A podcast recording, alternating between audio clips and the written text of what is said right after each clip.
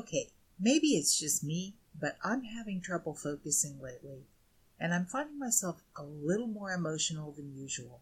I'm a day late, but welcome to episode 12 of the Making Connections podcast. I spent most of my life working hard to build someone else's dreams, only to end up with no job, no severance pay, and only one week's notice. I vowed to find a way to build the dreams I had put on the back burner the question is how does a woman in her 60s build a successful online business from scratch while working a full time job and without going into debt?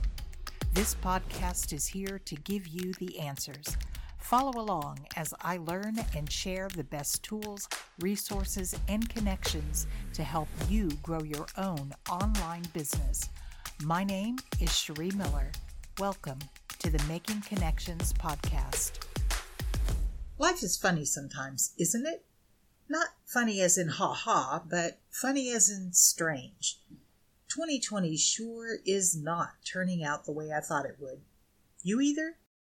Well, let's talk about it. How are you feeling? How are you coping? Whether you're working or off work, whether you're quarantined at home or still leaving home and going to work somewhere, what's going on? How has your life changed? Besides not being able to buy toilet paper. And what's up with that anyway? I can't believe that several weeks in, the toilet paper shelves are still empty at Walmart. What are people doing with all that toilet paper anyway? But I want to know how your life has changed. Mine has changed quite a bit. I'm in week two of working from home. I take care of my little sister who lives with me, and in addition to having Down syndrome, she's also a cardiac patient, so she's considered high risk. I made the decision last week to voluntarily shelter in place to lower her risk of exposure. I'm finding the days tend to run into each other, and it's not as easy to keep them straight without those outside activities that happen on specific days. You know, church Sunday morning and evening, and Wednesday evening, for instance, or going to the office on Monday and staying home more on the weekend. And working from home is not without its challenges, especially in rural Arkansas. Don't get me wrong, I love where I live, but the one big drawback is technology. I can't get cable to my home without paying an exorbitant amount, about 7000 to run cable just from the street to my house because my house sits back off the road. My other options are DSL through CenturyLink, which used to work great until they oversold the bandwidth in our neighborhood. And now we've decided their name reflects how long it takes to download anything. The other option is satellite, which works better, but it can be weather dependent. And sometimes I have to rely on using hotspot with my cell phone in order to get a connection, but most of the time I can muddle through. Monday, not so much. It was a stressful day. I couldn't even get cell service, which made working from home difficult, especially since 75% of my work consists of being on the phone. Which brings me to my theory. But first, a question. Has anyone else noticed internet connection and phone connection being worse than ever? I think our entire system is experiencing massive overload.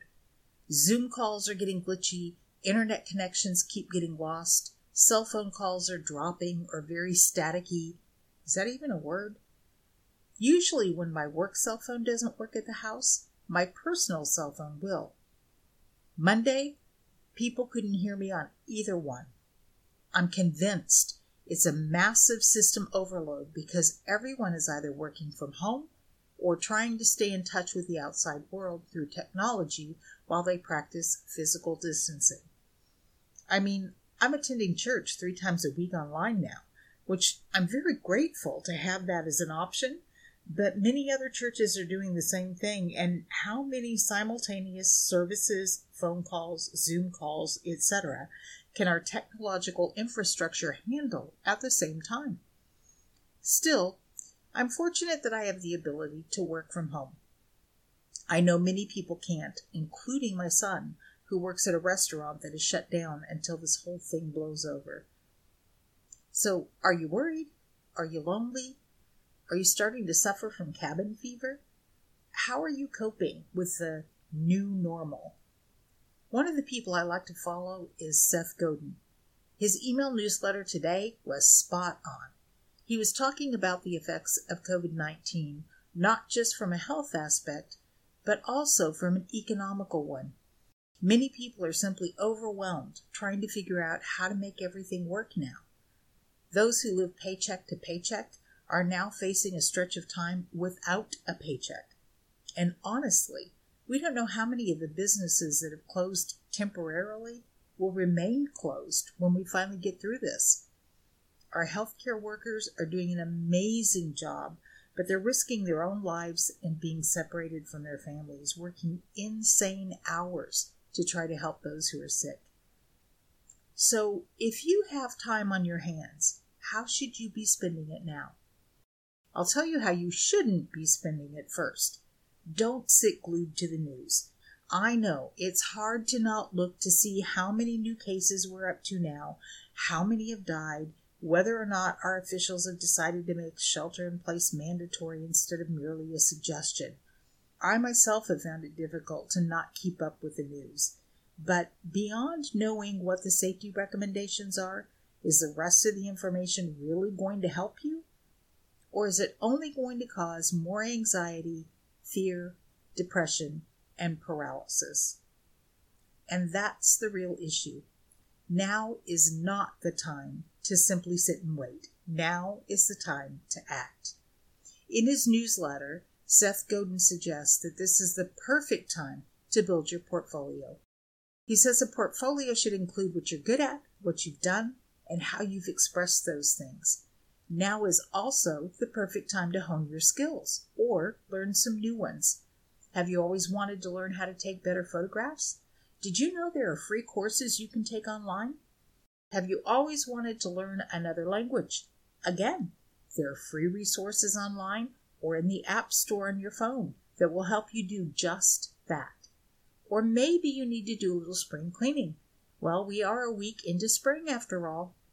There's no better time to consult with my good friend Google to find the resources and training you need to improve your current skills or learn something entirely new. You might even find that you can use those new skills to begin an online business that can allow you to continue to earn money even during the shutdown. You may even decide you don't want to go back to work when life goes back to normal. I think normal is going to look quite different on the other side of this. There's no better time than now to start working toward a whole new future for yourself. I'm taking advantage of more downtime, although I'm still working full time just from home, to work on self development. I'm reading, studying, listening to audiobooks, and taking a course. I've also started doing little minor tweaks to improve my health. I'm walking more, I'm drinking a gallon of water a day, just little incremental steps to help improve myself overall. Next week, I'm going to start breaking down different kinds of opportunities you might want to investigate while you have the time. Until then, stay safe and have a blessed day. I so appreciate you spending time with me. I know you have a lot of other things you could have been doing, and you probably were doing something else while listening, and that's cool. I can totally relate. Your reviews and five star ratings just mean the world to me. It lets me know I'm on the right track, giving you information that you find useful, and it helps others see my podcast.